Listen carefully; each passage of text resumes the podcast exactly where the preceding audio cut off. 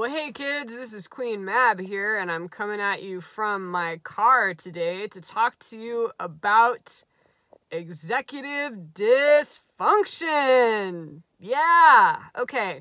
So, the only reason I know what executive functioning is is because I teach middle school, and the middle school age is the age at which kids are starting to develop this. Executive function is the ability to plan and organize. That's all it is, okay? And it comes from the frontal lobes of your brain.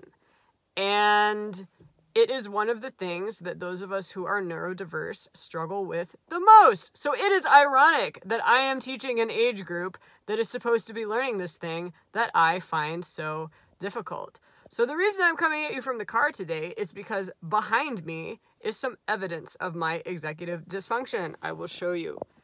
That is my drum set. It has been in the car for two weeks because I have not bothered to take it out and put it back together. And right now I have a dilemma because this weekend I have a rehearsal and today is Monday and I could take it out and put it together and maybe practice a few times, maybe. I'll probably have to do another vlog about practicing or my lack thereof. Okay, so take it apart, put it together, and then have to do it again this weekend. I'm really torn about that, okay? I also have a bunch of equipment in my studio that I really need to fix. One is a tambourine head that I broke several years ago. I've bought all the stuff to fix it. Haven't gotten myself to be able to bite the bullet and do it. Some of that is organizing and planning issues, and some of that is low frustration tolerance. I absolutely hate repairing stuff.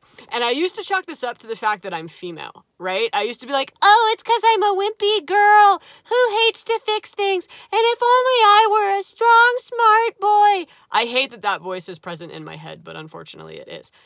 But then I took a look at my dad. He doesn't fix anything. He has the exact same issue that I do. Something breaks, he will leave it there forever and ever and ever, saying he's gonna fix it and never fixing it.